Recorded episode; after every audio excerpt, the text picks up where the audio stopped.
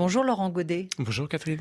Est-ce que cette envie de vous plonger dans l'écriture de l'anticipation, voire de la dystopie, vient de ce que la planète vient de traverser et nous avec, à savoir une pandémie qui nous a tous projetés dans l'inconnu? Oui, je crois que ça, ça, tient beaucoup à ça.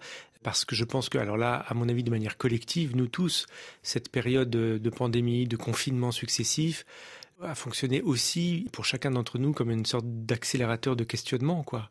Qu'est-ce qu'on est en train de vivre? On a tous été sidérés. Si on est en train de vivre cela, alors qu'est-ce que ça veut dire de notre demain, de notre avenir, du futur? Je pense que chacun d'entre nous, euh, dans nos appartements, nos maisons, dans nos vies euh, confinées, on s'est posé ces questions-là qu'on n'avait peut-être pas le temps de se poser avec une, une, une telle acuité euh, auparavant. Et moi, c'est vrai que du coup, cette projection vers demain, c'est devenu un peu plus naturel ce questionnement-là parce que le monde d'aujourd'hui nous invite à nous demander ce qui va se passer demain quand même. Avec un point de départ euh, très réel, néanmoins euh, et terrifiant, puisque vous racontez au début de ce roman, euh, Laurent Godet, comment la Grèce, en faillite, est rachetée, achetée par une entreprise mondiale qui de fait privatise le pays et efface toute notion de nationalité. Ça, c'est très concret parce que la dette grecque elle a été réelle, elle a existé, n'est-ce pas?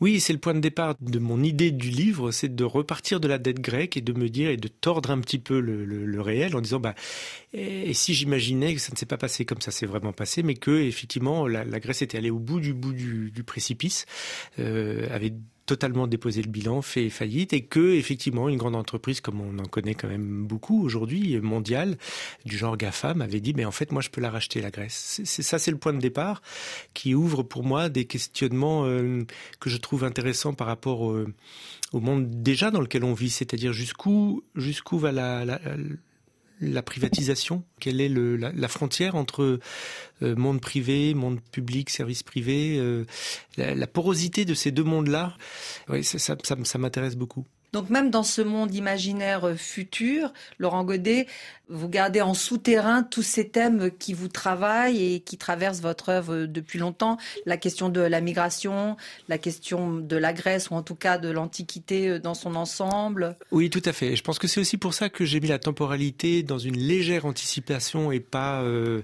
200 ans plus tard, parce que j'avais envie que le monde de Chien 51 euh, ne soit pas si lointain d'une autre. Il, il ressemble, il y a des de choses euh, nouvelles, des objets, etc. Mais c'est quand même, en gros, c'est notre monde. On n'est pas avec des, soucoupes volantes et, et c'est pas Star Trek, c'est ça que je veux dire. Donc, euh, euh, c'était important pour moi qu'il y ait cette proximité quand même. C'est-à-dire que, au fond, je n'ai pas cessé de d'interroger aujourd'hui en essayant de réfléchir à comment est-ce que je pouvais construire cette société de demain.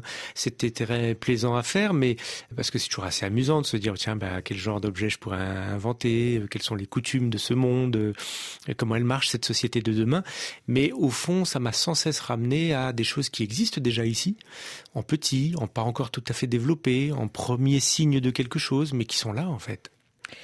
Merci beaucoup Laurent Godet d'être venu nous parler de Chien 51, euh, euh, un roman qui apparaît aux éditions Actes Sud. Merci.